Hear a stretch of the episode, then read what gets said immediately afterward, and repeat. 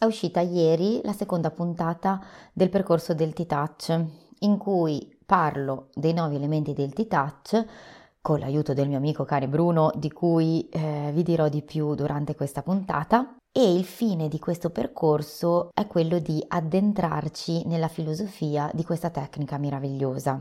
In questo video su YouTube, dal momento che il tema è l'intenzione, trovo il supporto nell'affrontare questo argomento nella teoria della memoria dell'acqua, che è stata proposta da Masaru Emoto, che è un ricercatore giapponese, che ha fatto delle ricerche proprio sulle molecole d'acqua.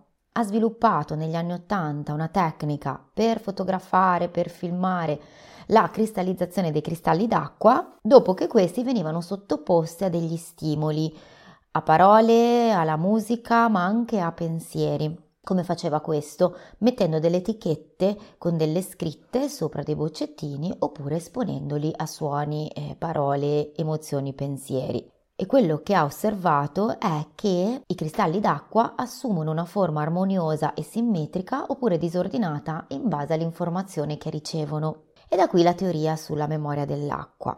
L'acqua è l'elemento alla base di ogni forma di vita e tre quarti del nostro corpo è fatto d'acqua, così come il pianeta Terra. E se scoprissimo che l'acqua è dotata di coscienza propria e in grado di rispondere autonomamente agli stimoli a cui è sottoposta? Io sono Valentina e mi occupo di relazione umano-cane. In questo podcast, insieme a Thomas e a tutti gli altri cani della mia e della vostra vita, faremo un viaggio alla scoperta di noi stessi con l'intento di crescere giorno dopo giorno insieme.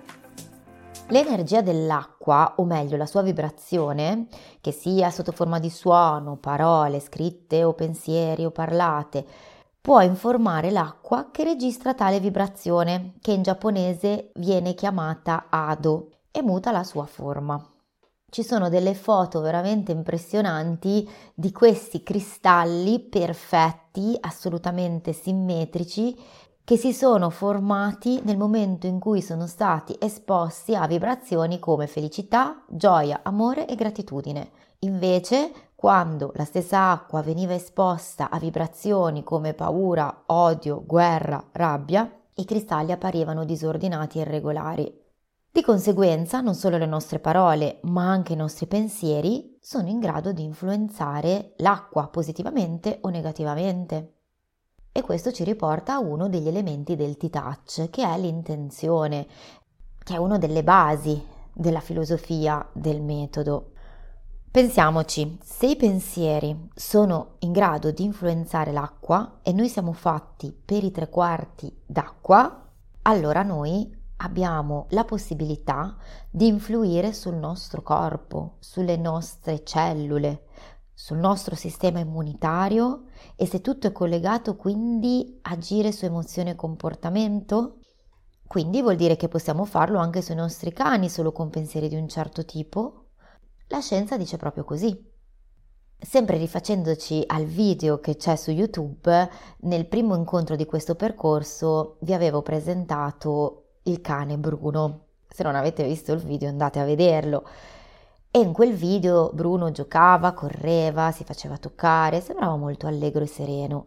Ma in realtà Bruno non è sempre così, non è sempre stato così perché Bruno è stato abbandonato perché la famiglia, per quanto l'amasse, non aveva più le risorse, le forze, le competenze, le capacità per poterlo tenere in casa perché la situazione era degenerata. Lui ringhiava, aggrediva tutti, era arrivato a mordere. Ma alla fine anche noi non siamo sempre allegri, felici e presi bene. Anche noi ci arrabbiamo e anche i cani si arrabbiano. Purtroppo a volte sembra che ai cani non sia concessa la libertà di arrabbiarsi, perché quando un cane esprime rabbia magari ringhia o morde e quindi questo ci fa paura e allora viene etichettato come mordace e bollato così e spesso non c'è più speranza per questi cani. Si inizia a guardarlo con occhi diversi, come se fosse un pazzo, come se fosse imprevedibile e si ha paura di lui. E un cane in questo stato che futuro ha? Il canile o peggio come Bruno, perché Bruno doveva essere nell'altro mondo oggi. Per Bruno era stato emesso l'ordine di abbattimento dall'ASP. Io posso dire che per mia esperienza personale, nella mia esperienza lavorativa, ormai io lavoro con i cani, tra canile e tutto il resto da vent'anni, ma i cani che mordono sono cani non, com- non capiti, sono cani incompresi. Meno sono capiti, più i cani si comportano male, tra virgolette, più le persone hanno paura e aumenta il malessere generale.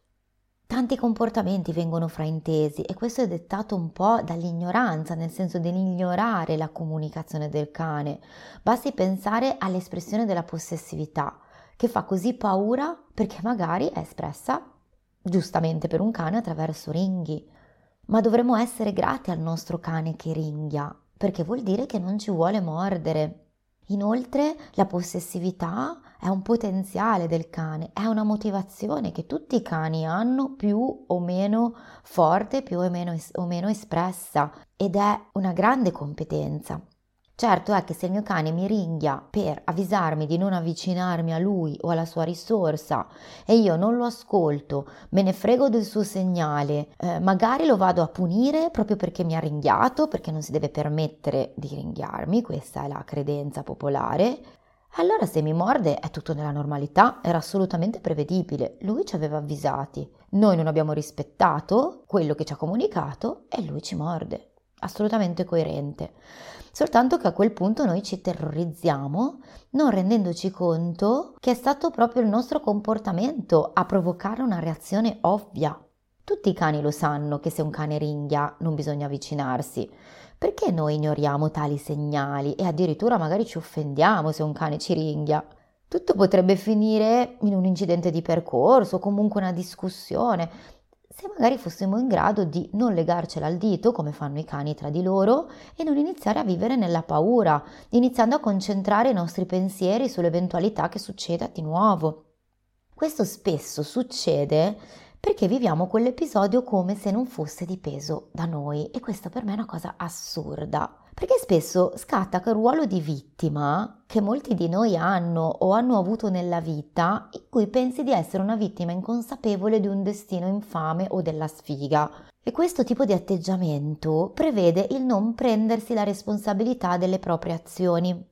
Questo toglie il potere di cambiare le cose, perché nel momento in cui pensiamo che le cose non capitino in seguito alle nostre azioni, ci sentiamo in balia degli eventi e questo atteggiamento deriva dalla mancanza di consapevolezza. E un cane che ringhia diventa un essere pericolosissimo che potrebbe impazzire ed esplodere da un momento all'altro. Devo dire che questo tipo di atteggiamento, spostandoci agli esempi umani, l'ho notato diverse volte in alcune persone con cui mi sono relazionata nella mia vita. Parto dal principio. Un mio limite è sempre stato quello di far valere le mie ragioni. Io ho sempre avuto un'enorme difficoltà a esprimere un mio disagio se questo voleva dire comunicare a qualcuno che aveva sbagliato o che stava sbagliando qualcosa nei miei confronti. Con tanto lavoro su di me negli anni ho imparato, sto ancora imparando, a comunicare ciò che non mi va alle persone e la ritengo una cosa corretta da fare nei rapporti umani, soprattutto con le persone con cui mi trovo bene, che stimo, con cui ho una relazione e ringrazio le persone che lo fanno con me invece che tenerselo dentro. All'inizio e a volte ancora adesso mi capita di sentirmi malissimo dopo aver espresso con una fatica enorme il mio disagio o il disappunto a una persona.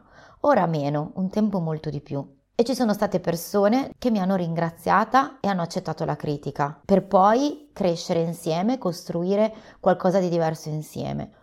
Ma ci sono state alcune persone che ci sono rimaste malissimo e hanno reagito o arrabbiandosi o magari anche disperandosi in pianti.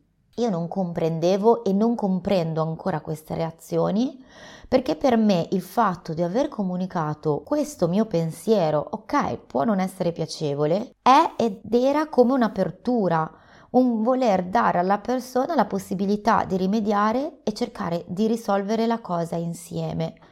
E in questo sono stati di grande esempio per me i cani e in particolare un cane a cui ho voluto, a cui voglio ancora tantissimo bene, che si chiama Ada, un cane molto assertivo e che mi ha mostrato chiaramente come è possibile prendersi cura degli altri proprio anche, tra virgolette, cazziandoli, andandoli a far notare cosa c'è che non va, perché quello fatto in un determinato modo può diventare un modo di essere una guida, perché è un dispendio energetico quello di dover riprendere qualcuno o dover dire che qualcosa non va. È proprio un segnale del prendersi cura dell'altro, secondo me.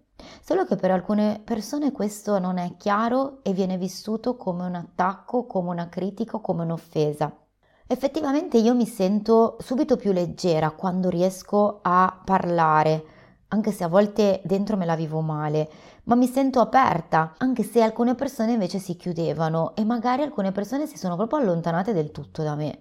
Questa cosa mi ha fatto soffrire molto, sia perché ho faticato nel tempo ad arrivare a questo risultato che per me è stato pazzesco, ma soprattutto perché la tendenza era a sentirmi sbagliata per aver espresso le mie emozioni e me stessa probabilmente per qualcosa che mi riportava a episodi di un tempo.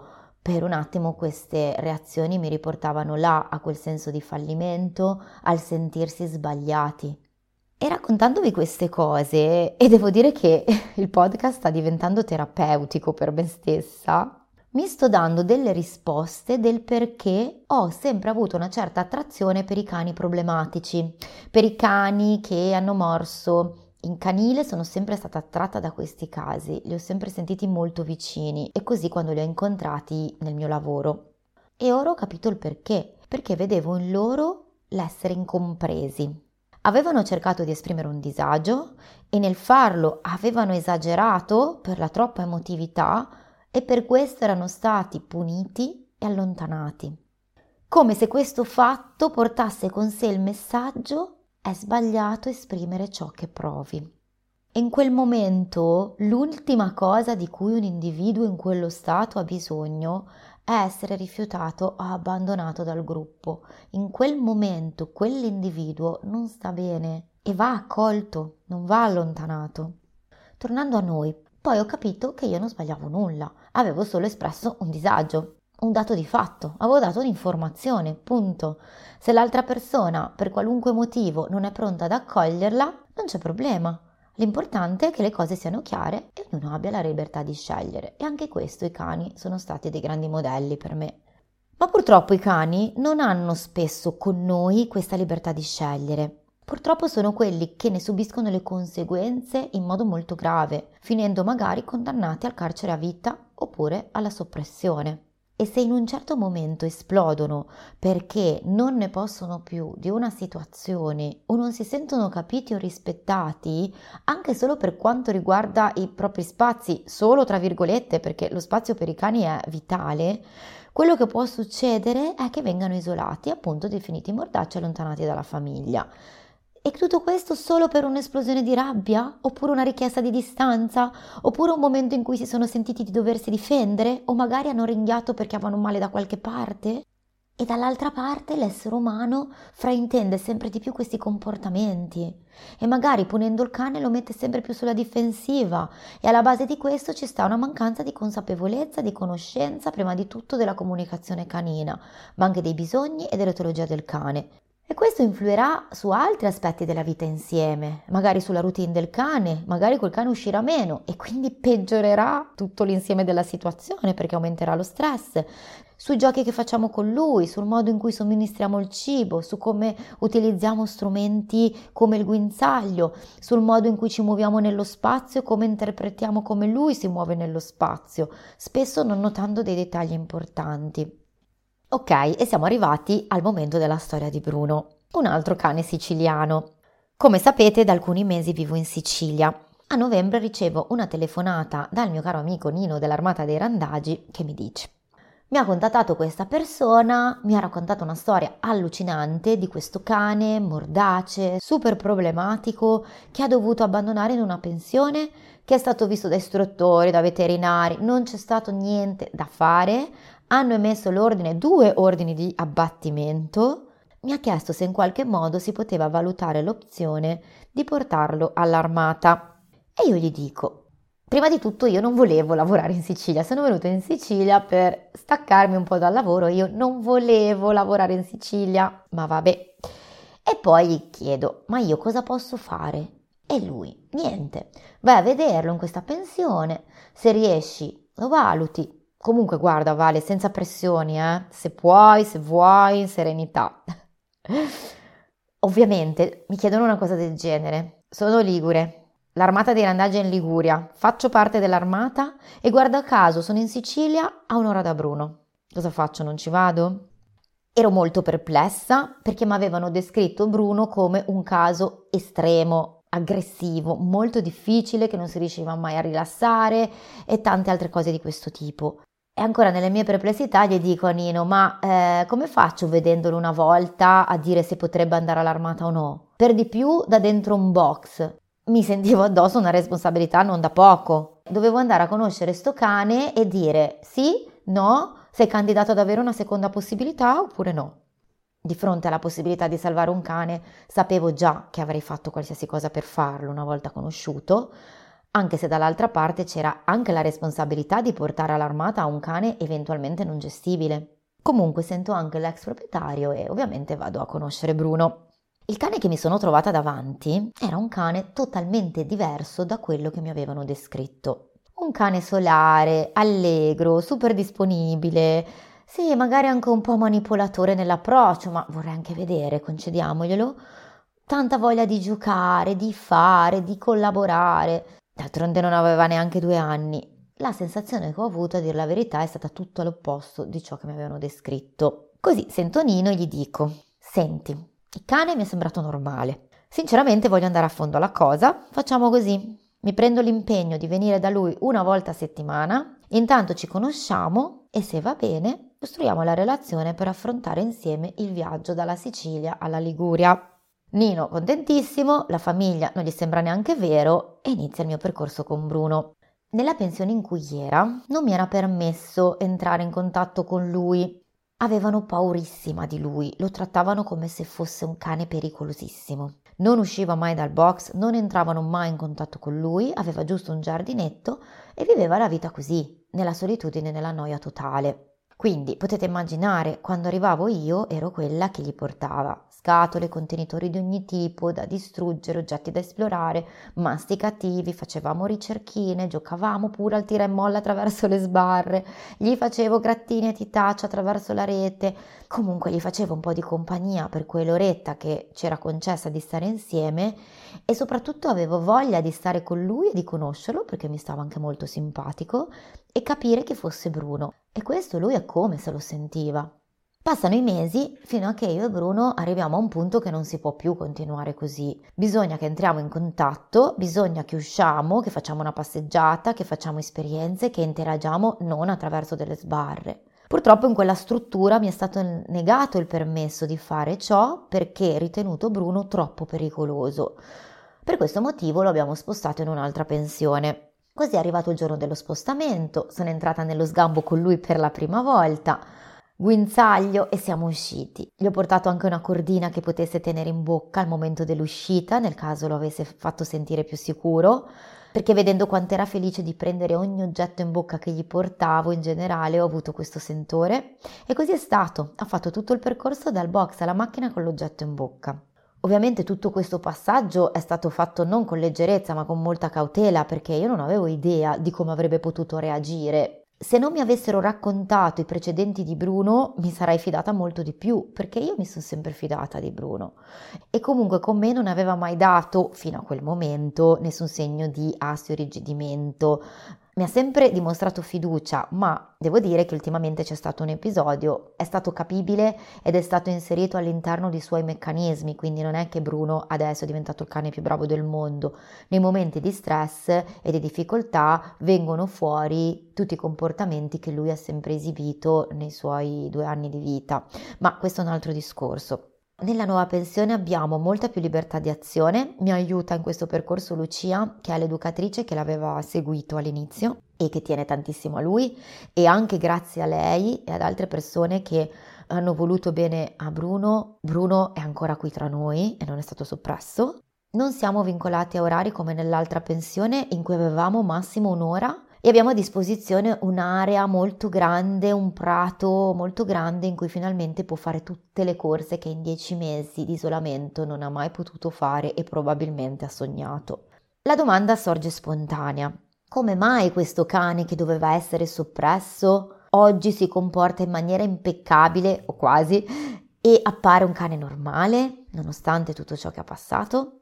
Penso che ci siano state molte componenti. Primo fra tutte l'inesperienza dei proprietari. Un cucciolo trovato a 20 giorni, mancante di mamma e base sicura, cresciuto in canile, non è proprio il cane ideale da dare a scatola chiusa a una famiglia alla prima esperienza. Secondo la nascita di un figlio, Bruno fin dall'inizio ha manifestato difficoltà nella gestione di autocontrolli e altri aspetti della sua vita, e la nascita di questo bambino non ha semplificato le cose, ma non per il bimbo in sé con cui Bruno aveva una buona relazione, ma credo anche proprio per i ritmi diversi della famiglia, per il fatto che la famiglia non aveva più tutta questa disponibilità per Bruno.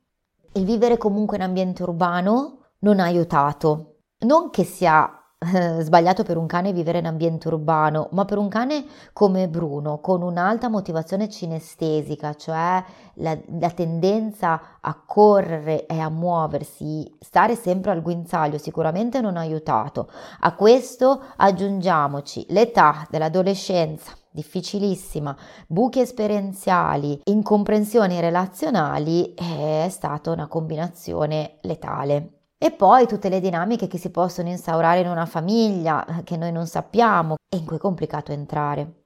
Le paure di ognuno, i pensieri, ricordate Masaru Emoto e la memoria dell'acqua, e le convinzioni limitanti che fanno parte di noi, il come vediamo la vita e le cose, il fatto che spesso l'essere umano quando c'è un problema è portato a concentrarsi sul problema invece che sulla soluzione. E ricordate la puntata in questo podcast su questo tema, L'umano ha difficoltà a stare nel momento presente. L'umano rimugina sul passato, su ciò che avrebbe potuto fare o quello che non avrebbe dovuto o fare o dire o lui o qualcun altro o su tutte le cose terribili che potrebbero succedere in futuro, perdendo tempo ed energie e consumandosi, riempiendosi d'ansia, ruminando pensieri, entrando in un baratro da cui poi vediamo la realtà falsata. E su questo vi consiglio di risentire la puntata, vediamo le cose per come siamo e non per come sono di questo podcast. Se ci convinciamo di qualcosa, sarà quello che cercheremo nel mondo e negli altri e inevitabilmente troveremo tutte le prove che confermano la nostra convinzione. È un meccanismo automatico inconscio, ma è importante iniziare a rendersi conto di quando accade per vederlo e iniziare a smontarlo. E così se un cane ha ringhiato o morso, sarà difficile toglierci quell'immagine dalla mente. A seconda di come siamo abituati a pensare, potremmo fissarci o meno su quello o quegli episodi, continuando a riviverli o vederli in ogni atteggiamento del nostro cane. Ma facendo così non faremo altro che porre le basi per altri episodi simili. Primo, perché ogni minimo cambiamento di mimica del nostro cane potremmo interpretarlo come un preludio a un attacco. Secondo, perché vivremmo con la paura che qualcosa di brutto stia per accadere e il nostro cane inevitabilmente lo sentirà. Ci sentirà più rigidi, meno naturali, preoccupati, strani. E allora anche lui inizierà a sentire quelle emozioni e vivere nella paura e nella tensione, finché sarà inevitabile un altro incidente e la cosa assurda è che non ci saremo minimamente resi conto che in parte le basi perché risuccedesse le abbiamo messe proprio noi. Quindi cosa fare quando ci troviamo di fronte a un problema di questo tipo? Per esempio un cane che morde, ma anche un altro tipo di problema, un cane che attacca o è reattivo nei confronti degli altri cani, oppure che distrugge casa. Oltre al fatto di farsi aiutare da un professionista, ovviamente, c'è qualcosa che possiamo fare dentro di noi ed è cambiare prospettiva. C'è un libro edito a Chiana che ha proprio questo titolo, lo troverete poi nelle informazioni a questa puntata. È un libro molto semplice, ad alcuni potrebbe sembrare banale forse, ma vedendo un po' come va la vita in giro penso che non sia così scontato e banale. Noi abbiamo un superpotere ed è quello di poter scegliere i nostri pensieri. Qualcuno di mia conoscenza dice io penso sempre che andranno male le cose, che andrà male quella cosa, perché così sono preparata al peggio. Ma no, sta proprio lì il fatto. Perché non siamo vittime del mondo, siamo co-creatori del mondo, del nostro mondo. Possiamo scegliere di pensare che qualcosa andrà bene o qualcosa andrà male. Possiamo scegliere di avere fiducia nella vita o meno.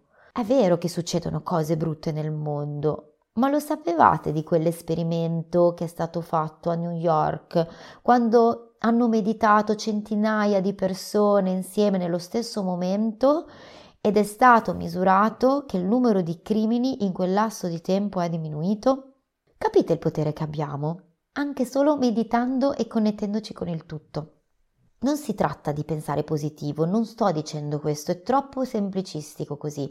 Sto dicendo di avere attenzione per i nostri pensieri e avere la consapevolezza che ciò che pensiamo crea la nostra realtà. Tornando all'introduzione su Emoto fatta nel video, è fondamentale non solo come ci rivolgiamo al cane con le parole e con il tono, ma anche i pensieri che facciamo sono fondamentali su di lui, ma anche su noi stessi. Io sinceramente preferisco scegliere di avere pensieri positivi, perché ho la possibilità di poter scegliere che pensieri fare. E allora nella scelta, perché devo scegliere di pensare male? E in più, la scienza finalmente lo dimostra. E in questo mi collego a quel meraviglioso approccio che è il Tellington T-Touch e di cui spesso vi parlo. Nel Tellington l'intenzione e il nostro pensiero sono fondamentali. È inutile applicare qualsiasi tecnica se questa non è supportata da una visione di un certo tipo. Quindi è importante ciò che pensiamo dei nostri cani, è importante avere chiara l'immagine di come vorremmo il nostro cane e non l'immagine di come non lo vorremmo. Perché se noi continuiamo a pensare che il mio cane non voglio che mi morda o non voglio che attacchi quel cane, l'immagine che avremo nella nostra mente sarà proprio il fatto che il cane mi morderà e che attaccherà quel cane. È importante riuscire a immaginare il proprio cane sereno, che si comporta in un certo modo, che sta bene, che è rilassato, che è equilibrato. Noi abbiamo un enorme potere in questo. Nel T-Touch si dice qualcosa che secondo me è meraviglioso e di una potenza immensa. Cambia idea, cambia comportamento, cambia te stesso e il tuo animale, cambia il mondo. Come sempre, grazie per essere stati con me fino a questo momento. Vi lascio in descrizione anche il link al video di YouTube di cui parlo nella puntata. E prima di salutarvi voglio fare un ringraziamento. Ringrazio Elisa e per il messaggio che mi hai mandato e per la condivisione che hai fatto con me. Te ne sono immensamente grata per la fiducia che mi dai e sono immensamente grata anche alla fiducia che voi mi date. Ci vediamo alla prossima e vi mando un grande abbraccio.